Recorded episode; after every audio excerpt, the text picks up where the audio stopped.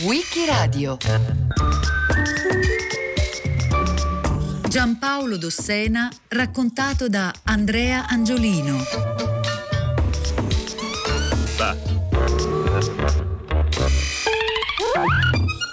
Giampaolo Dossena, uomo di lettere per studio e per mestiere, è stato autore, curatore, prefatore e saggista, anche se ha sempre rifiutato l'etichetta di critico letterario. Soprattutto, però, ha dato al gioco degli adulti la dignità che merita. Sui più prestigiosi settimanali ha trattato giochi d'ogni tipo con lo stesso rigore e la stessa profondità che altri, su quelle stesse pagine, dedicavano ai libri, ai film e ai fumetti. Inoltre ha fatto giocare migliaia di lettori, sia sconosciuti che personaggi celebri come Calvino, Eco, Levi, Vassalli e Sanguineti. Con quest'ultimo ho avuto una lunga corrispondenza che per un dettaglio irritava Dossena, Sanguinetti gli scriveva usando carta da lettere dagli alberghi di tutto il mondo, Dossena l'avrebbe preferita ricevere in tonsa in quanto ne faceva collezione. Insegnando e proponendo giochi, Dossena ne ha sempre riportato la storia e i legami con letteratura e cultura in genere. Ha ridato il gusto di giocare agli adulti, aiutando a vincere i pregiudizi. Commentando nel 1981 l'edizione italiana dei Giochi agli uomini di Caillois, Dossena dedica la prima nota proprio al discredito che in molti ambienti colpisce il gioco, inteso come una futile perdita di tempo. È circondato dal discredito anche chi si interessa ai giochi, anche chi li studia con tono asettico e accademico, scrive. Parla implicitamente anche di sé, benché come esempio citi il professore di logica a Oxford Michael Dummett, che ha compilato due accuratissimi volumi sui vari modi di giocare a tarocchi, con sdegno di accademici e recensori. Se da allora il discredito verso il gioco è molto diminuito, lo si deve anche ad Ossena. Benché vent'anni dopo, nella postfazione al romanzo di Philip Dick I giocatori di Titano, lo stesso Dossena commenti questo progresso con ironia e abbondando in maiuscole. Tra noi qui adesso chi è politicamente corretto, sinceramente democratico, vero umanista, pensa che il gioco sia una delle più alte manifestazioni della cultura attraverso paralleli, meridiani e millenni. Giampaolo Dossena nasce a Cremona il 30 settembre 1930, figlio di due maestri elementari. Brillante negli studi, frequenta il liceo classico Daniele Manin e poi la facoltà di lettere a Pavia. Risiede al Collegio Ghislieri, la cui pubblicazione Studia Ghisleriana ospita il suo primo saggio sul diario alfieriano che suscita l'interesse di Benedetto Croce. Dossena si laurea con una tesi sul critico e scrittore Renato Serra, cui dedica poi diversi articoli. Collabora a varie riviste e insegna per breve tempo in un liceo del Cremonese, ma è un'esperienza che non lo soddisfa evita la carriera accademica e con molta concretezza nel 1957 diventa redattore alla Sansoni. Purtroppo non ama vivere a Firenze. L'anno dopo, preferendo Milano, passa alla Feltrinelli. Qui cura il baldo di Teofilo Folengo e confila con Mario Spagnol Avventure e viaggi di mare, un'antologia di testimonianze e diari di bordo che spaziano dall'esplorazione cartaginese delle coste africane occidentali alla navigazione del sommergibile atomico Nautilus sotto al polo. Si chiude con un gioco di parole in castro. I sommergibilisti esclamano Fantastic, incrociando dannato e fantastico. Il libro si ripubblica poi per decenni ed esce anche in tedesco. La perfezione non è una bella cosa il meglio è nemico del bene. L'essere perfettissimo creatore Signore del cielo e della terra non è di questa terra. Volerlo imitare è contrario alla religione e al buon senso. Diceva il grande esperto d'arte Bernard Berenson, mi pare che nelle cose troppo curate, nelle cose troppo perfette ci sia quasi un'ombra di volgarità e che al contrario nelle cose logore, leggermente ammuffite, polverose, cenciose, ci sia un certo charme, una familiarità tenera e affettuosa. Parole belle, di livello alto, ma anche a un livello inferiore tutti sappiamo che il vero Signore non mette mai un vestito nuovo, lo fa portare un po' al suo cameriere finché sembri un po' usato, non troppo perfetto. Addirittura Stendhal diceva che in ogni tappeto persiano autentico c'è un nodo sbagliato apposta, per evitare la perfezione sgradita agli dei. Nei monumenti equestri a Ranuccio e Alessandro Farnese del Mochi a Piacenza, i chiodi dei cavalli sono messi all'incontrario, con la capocchia sullo zoccolo, perché almeno in questo le statue non siano perfette. Una donna troppo perfetta non piace, deve avere almeno un neo. Nella civile Europa del Settecento le dame che non avevano un neo se lo applicavano apposta. Duclos diceva l'uomo perfetto è quello che assomiglia a tutti sebbene nessuno assomiglia a lui. Assomigliare a tutti, sembrare una persona qualsiasi, passare inosservato. Pensa da superuomo ma vivi da borghese. Nel tempo Dossena passa da un editore all'altro, Rizzoli, Mondadori, Il Saggiatore, Bompiani. Così ne parla all'epoca Luciano Bianciardi, indicandolo alla rivista Belfagor per un'inchiesta sull'editoria. Vorrei consigliarti di avvicinare Giampaolo Dossena, che forse ti è sconosciuto, che non ha superato la trentina, ma a mio parere è il ragazzo più in gamba che circoli oggi per le case editrici milanesi. Ha una preparazione di prim'ordine e sa scrivere. Diventa dirigente e si rapporta con autori intellettuali di primissimo piano. Scrive su quotidiane e riviste, anche con vari pseudonimi. Pubblica saggi, ad esempio sul diario del suo concittadino Giambattista Biffi, di cui poi cura la prima edizione integrale per Bompiani. Compila anche la voce a lui dedicata nel dizionario biografico degli italiani della Treccani. Analogamente, cura per Einaudi la vita dell'Alfieri dopo averne scritto più volte. Alla rivista Il Caffè propone il lager dell'editoria, un articolo sul Salone di Francoforte accolto con entusiasmo dal direttore Giambattista Vicari, il quale gli risponde Ammiro la sua acutezza, la verve, la sicurezza del discorso. Sono convinto che lei potrebbe fare cose eccellenti. La testata è prestigiosa, pubblica nomi di massimo livello come Palazzeschi, Sciascia, Buzzati, Eco, Borges e Pound. La collaborazione di Dossena va avanti fino alla morte di Vicari nel 1977, talvolta con la firma Mario Xavier Rossi. Nel 1966 esordiscono le guide all'Italia leggendaria, misteriosa, insolita, fantastica, pubblicati dalla Sugar. Dossena le dirige con Mario Spagnol, firmandosi Giovenale Santi. A realizzarle sono le loro mogli, Elena Vaccari, che scrive anche molti libri di cucina, e Pinuccia Ferrari, giallista autrice di vari libri sui temi più diversi. Ai due volumi su Italia settentrionale e centro-sud seguono altri sulle varie regioni, nonché su Maria Coste. Dossena vi scrive di ciò che più lo interessa, della sua Cremona, della Brianza di Gadda, della vera certosa che ha ispirato Stendhal e che secondo lo scrittore Antonio Delfini sarebbe l'abbazia di Nonantola, tema che Dossena ha già trattato sulla stampa quotidiana locale. Emerge in lui un'attenzione ai legami tra luoghi e letteratura, a cui presto troverà delle applicazioni molto più ampie. Crisi. Detto di anonimo registrato negli anni 30 da Dino Provenzal nel suo dizionario umoristico per adattarsi alla crisi basta fare a meno delle cose che i nostri nonni non hanno mai avuto. La crisi è appunto una delle cose che i nostri nonni non hanno mai avuto. Non sapevano neanche cosa fosse. In effetti crisi è una parola moderna. Si conoscono le date in cui entrano nell'uso certe espressioni vi leggo varie espressioni con la loro data di nascita, c'è un dizionario etimologico della lingua italiana di Cortellazzo Zolli che dice tutte queste cose. Crisi economica 1925, crisi ministeriale 1881, crisi monetaria 1865. Essere in crisi, detto di una istituzione, trovarsi in una situazione incerta che ne mette in pericolo la compagine e la durata o pare imporre radicali trasformazioni 1921.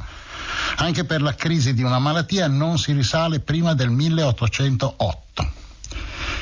Direi che davvero fino a pochi decenni fa non si sapeva che cosa fosse la crisi.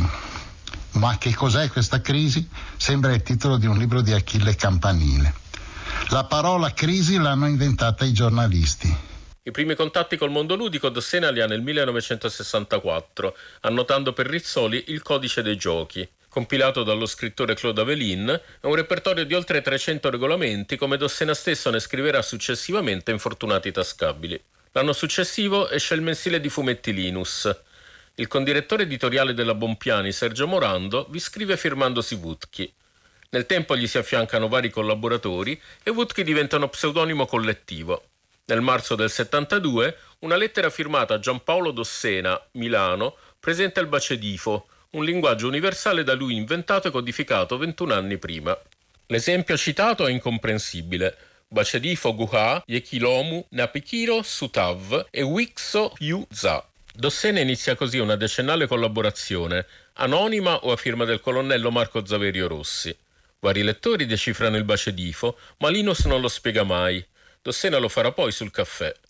Il bacedifo estremizza il gioco infantile di sostituire tutte le vocali in un testo con una stessa vocale, come in Garabalda Faffarata, o con le vocali a rotazione, come in Garebildo Fuffareti. Sostituendo ciclicamente anche le consonanti, il testo perde ogni senso e diventa il bacedifo. Ci si può poi divertire a farne finte traduzioni o a trovarvi dei frammenti in lingue vere. Dossena è anche giurato del Giro d'Italia in Limerick, un concorso che i Vutchi lanciano segnalando un suo libro appena uscito. Si tratta dei luoghi letterari, paesaggi, opere, personaggi, volume primo, Italia settentrionale. Per 616 pagine il libro elenca città e paesi con riferimenti a scrittori e testi letterari. Non mancano le citazioni di giochi come acrostici, labirinti, cruciverba e le prodesse ludico-poetiche di Arrigo Boito. La prima voce del volume, Abano, è dedicata al Limerick e non soltanto quella. Il frontespizio riporta infatti un disegno di Edward Lear che li ha resi celebri. I limerick sono poesie non sensiche di cinque versi, in cui il primo, il secondo e l'ultimo rimano fra loro, così come il terzo con il quarto. Il primo verso ha sempre un riferimento geografico. Sotto la voce Novi Ligure, Dossena riporta un esempio di Giancarlo Cabella. C'era un vecchio quadrivio a Novi Ligure, ove ogni notte stazionava un lemure, che non avendo spiccioli da spendere, le sigarette si faceva accendere dai nottambuli rari a Novi Ligure. Il concorso su Linus ha un enorme riscontro e il mensile pubblica in ogni numero decine di composizioni dei lettori, come questa firmata con lo pseudonimo Yorick. C'era un'orsa maccarese che parlava sul cinese e infine indispettita di non essere capita sposò un cane pechinese. Si replica poi con un giro del mondo dei limerick. Dossena collabora alla rubrica per dieci anni, fino alla morte di Morando che annuncia firmandosi Mario Saverio Rossi e svelando tutti i nomi dietro ai Vutchi. Riecheggia il tema del discredito. Giochi. Cosa vuol dire?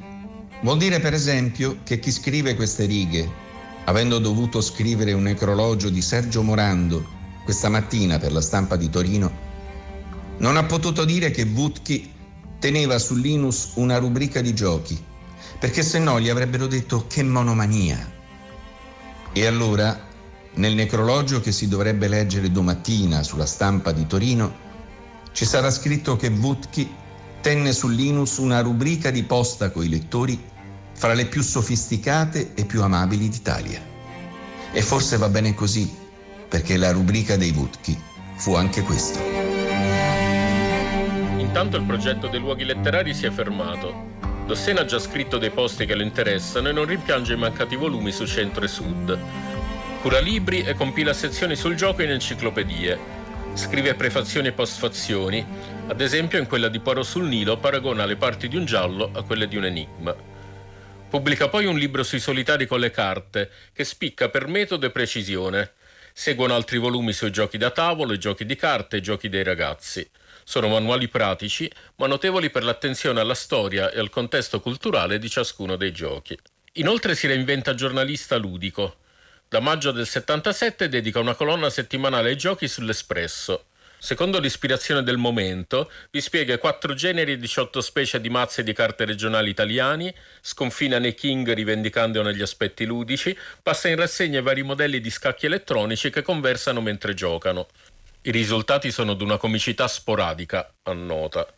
Nel commentarne le dimensioni cita l'automa giocatore di scacchi del Settecento, Leopardi che lo credeva vero ed Edgar Allan Poe che ne intuì il trucco, annunciando poi ironico l'arrivo di un bel libro sugli gnomi. Sempre parlando di giochi elettronici, tira in ballo Dante, Parini e Machiavelli. Ama molto i giochi di parole. Acclama un saggio francese sul tema, però poi aggiunge: Ma non sia mai che un libro abbia elogi incondizionati. Quindi bacchetta gli autori che non hanno distinto i palindromi come ingegni, in cui la stessa parola si legge anche da destra a sinistra, dai bifronti come enoteca, che letta al contrario cambia e diventa acetone. Parla anche dei nuovi giochi in scatola, sciocchezze e rimasticature tutte tranne l'un per mille, ma sempre con sguardo acuto e citando i nomi degli autori, come si fa con i libri. La storia del gioco mescola da sempre il piacere con l'anatema, il paradisiaco con il demoniaco. E al complesso mondo dei giochi, in tutte le sue sfaccettature, è dedicata una gigantesca ed erudita enciclopedia pubblicata dalla UTET. Si intitola ovviamente l'enciclopedia dei giochi ed è curata da Giampaolo Dossena, uno dei massimi esperti ludici del nostro paese. Dossena è in collegamento telefonico con noi. Buongiorno Dossena. Buongiorno, buongiorno. Questa enciclopedia così vasta, così minuziosa, così affascinante ha nell'introduzione una frase che a mio avviso suona un po' eh, minacciosa, cioè dice che questa enciclopedia invecchierà meno di altre, come dire, come se la creatività nei giochi si fosse esaurita. Eh, lei la sta mettendo giù più dura di quanto io abbia detto, però in sostanza secondo me è così. Non solo per la creatività nei giochi e la invenzione di tecniche nuove, ma anche per lo studio sulla storia dei giochi. E vabbè, vedremo se ho avuto torto o se invece ho indovinato. Ma come mai questa infausta circostanza? Cioè si creano, da, si inventano davvero meno, meno giochi? Eh, guardi, eh, le ultime notizie riguardano i mattoncini Lego che adesso non vanno mica più tanto bene e allora ci mettono dentro dei microchips e, e tendono a trasformare il gioco del Lego in uno dei tanti giochi elettronici. Eh, è una tendenza di mercato che eh, secondo me eh, toglie eh, stimoli alla fantasia combinatoria degli inventori e butta tutto quanto sull'elettronica. Eh, sì, credo che con l'invenzione dei giocattoli elettronici e, e, poi dei videogames e di tutte le altre diavolerie si è fatto un grande balzo in avanti negli ultimi 10, 15, 20 anni e poi adesso siamo lì, siamo a livelli un po' ripetitivi.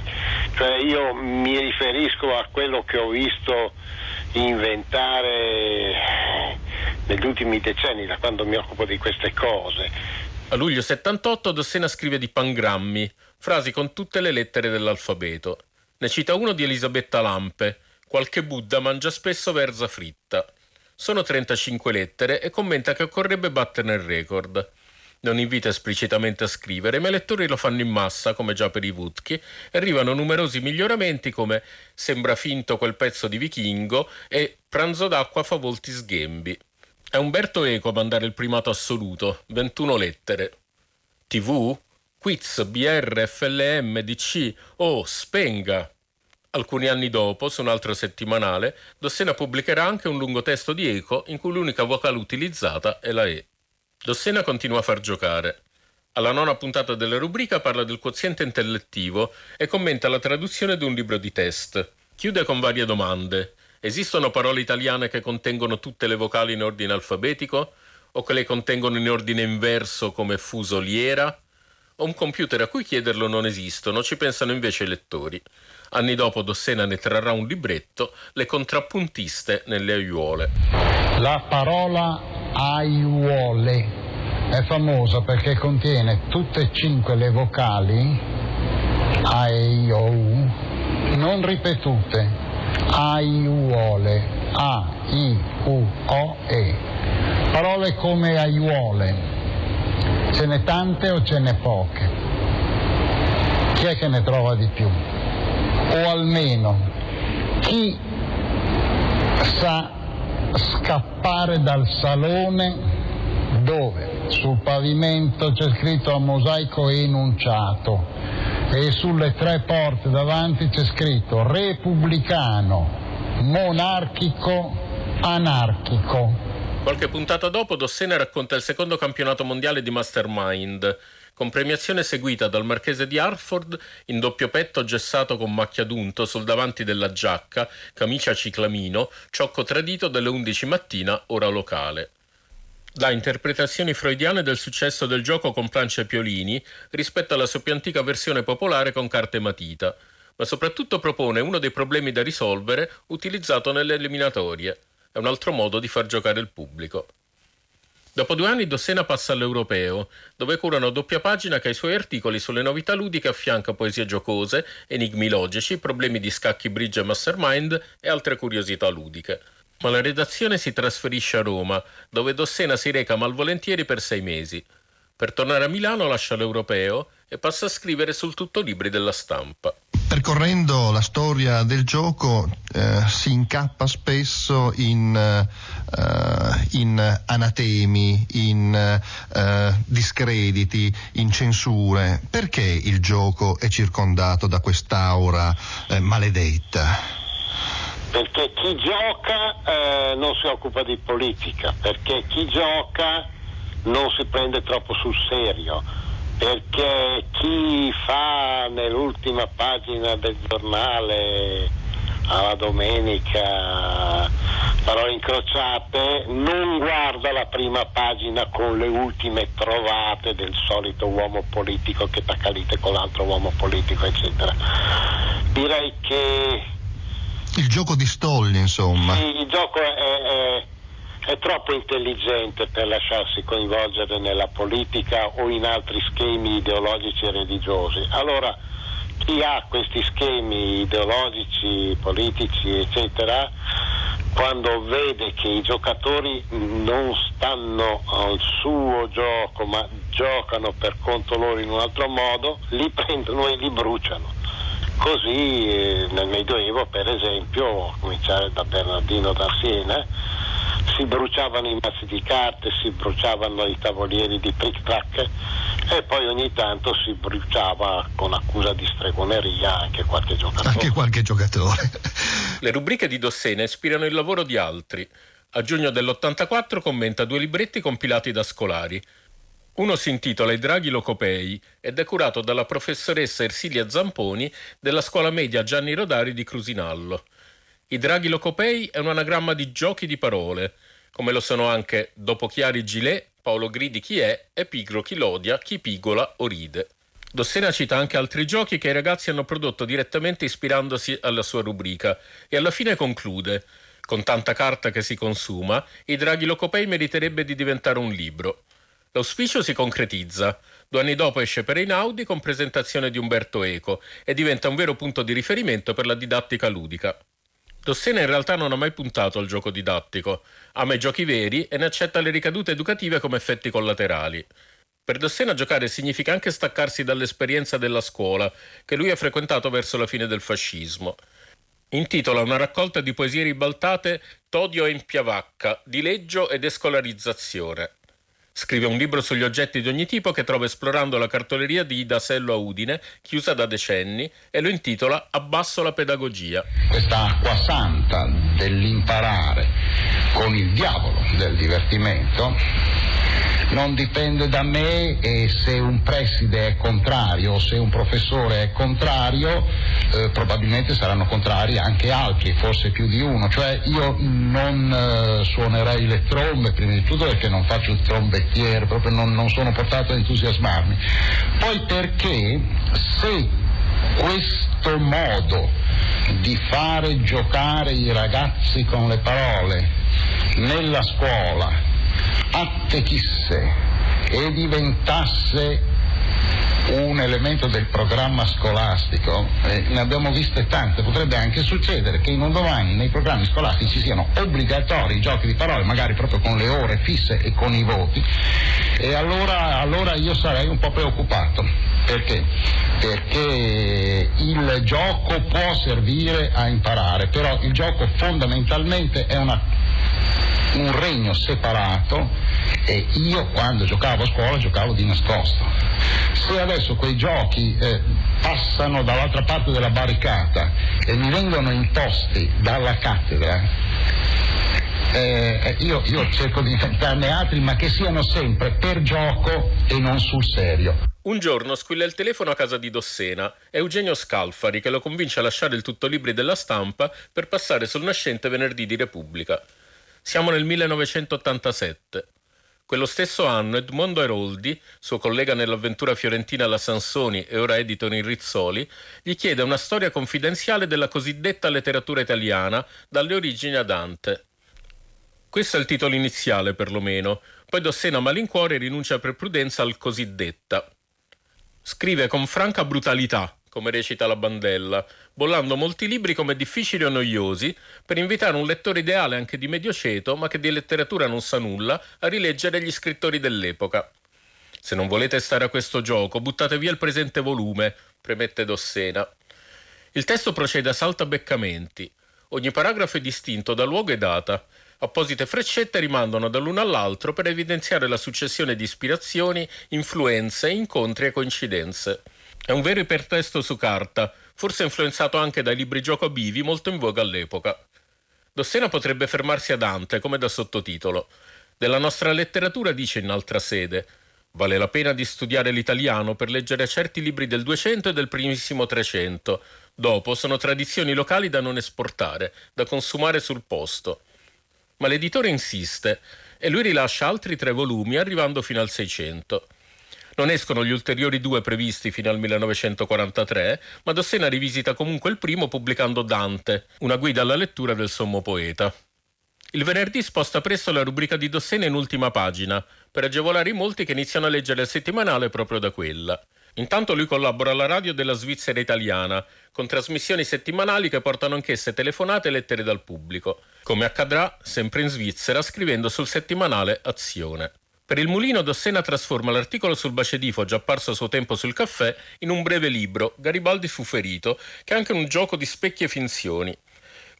Vi racconta la nascita del gioco in un'osteria ad opera di quattro studenti di cui non svela l'identità e continua la saga del suo alter ego Mario Saverio Rossi. Cita propri pezzi senza dirne l'autore, fra cui gli articoli del mensile per gioco e necrologi per Morando. In una nota dice: Ho scritto un libro serio. Curiosamente non si riferisce a luoghi letterari, ma a solitari con le carte altri solitari, che in effetti è compilato con estrema serietà di studioso. Lascia il venerdì e dirà dalle collaborazioni sui periodici. Dagli articoli settimanali ha già tratto libri e libretti, ora punta a opere più ampie e sistematiche. In passato ha scritto la sezione giochi per la praticissima Bompiani, 55 voci ludiche per il grande dizionario enciclopedico UTET, 153 per l'enciclopedia dei ragazzi Rizzoli e altre ancora per ulteriori opere. Ora raccoglie un massiccio dizionario dei giochi con le parole per Vallardi, atipico perché più che registrare un lessico lo propone. Per Zanichelli poi lo rivedrà come il dado e l'alfabeto. Con un lavoro ancora più monumentale fa confluire tutti i suoi scritti nell'Enciclopedia dei giochi UTET, in tre massicci volumi. È un'opera senza eguali, sintesi del lavoro d'una vita, punto di riferimento per chiunque si interessi di giochi. Ma è anche un prezioso manuale pratico per imparare nuovi modi di giocare. La Mondadori ne pubblica anni dopo una versione quasi tascabile ed edicola curata da Dario De Toffoli. L'ultimo libro di Dossena è Mangiare banane, ricordi d'infanzia e non solo, ripresi anche dagli ultimi articoli sul Sole 24 Ore. L'ironia tipica di Dossena si tinge anche di nero, come quando racconta di un reportaggio sui fabbricanti di bare, da cui riporta come souvenir l'automobilina d'un carro funebre. Dossena muore il 5 febbraio del 2007. La biblioteca di Cremona conserva 2000 libri regalati da lui, il suo archivio personale all'Università degli Studi di Modena e Reggio Emilia, l'archivio italiano dei giochi di Udine ne ha messo in rete tutte le rubriche. Un patrimonio a disposizione di chi vuole proseguire i suoi studi sulla letteratura e sul gioco, ma anche e soprattutto di chi vuole continuare a giocare sul serio. Il 5 febbraio 2009 muore a Cremona Giampaolo Dossena. Andrea Angiolino l'ha raccontato a Wikiradio. A cura di Loredana Rotundo con Antonella Borghi, Lorenzo Pavolini e Roberta Vespa. Testi letti da Claudio De Pasqualis. Per riascoltare e scaricare il programma vai sul sito di Radio 3 o scarica l'app Rai Play Radio.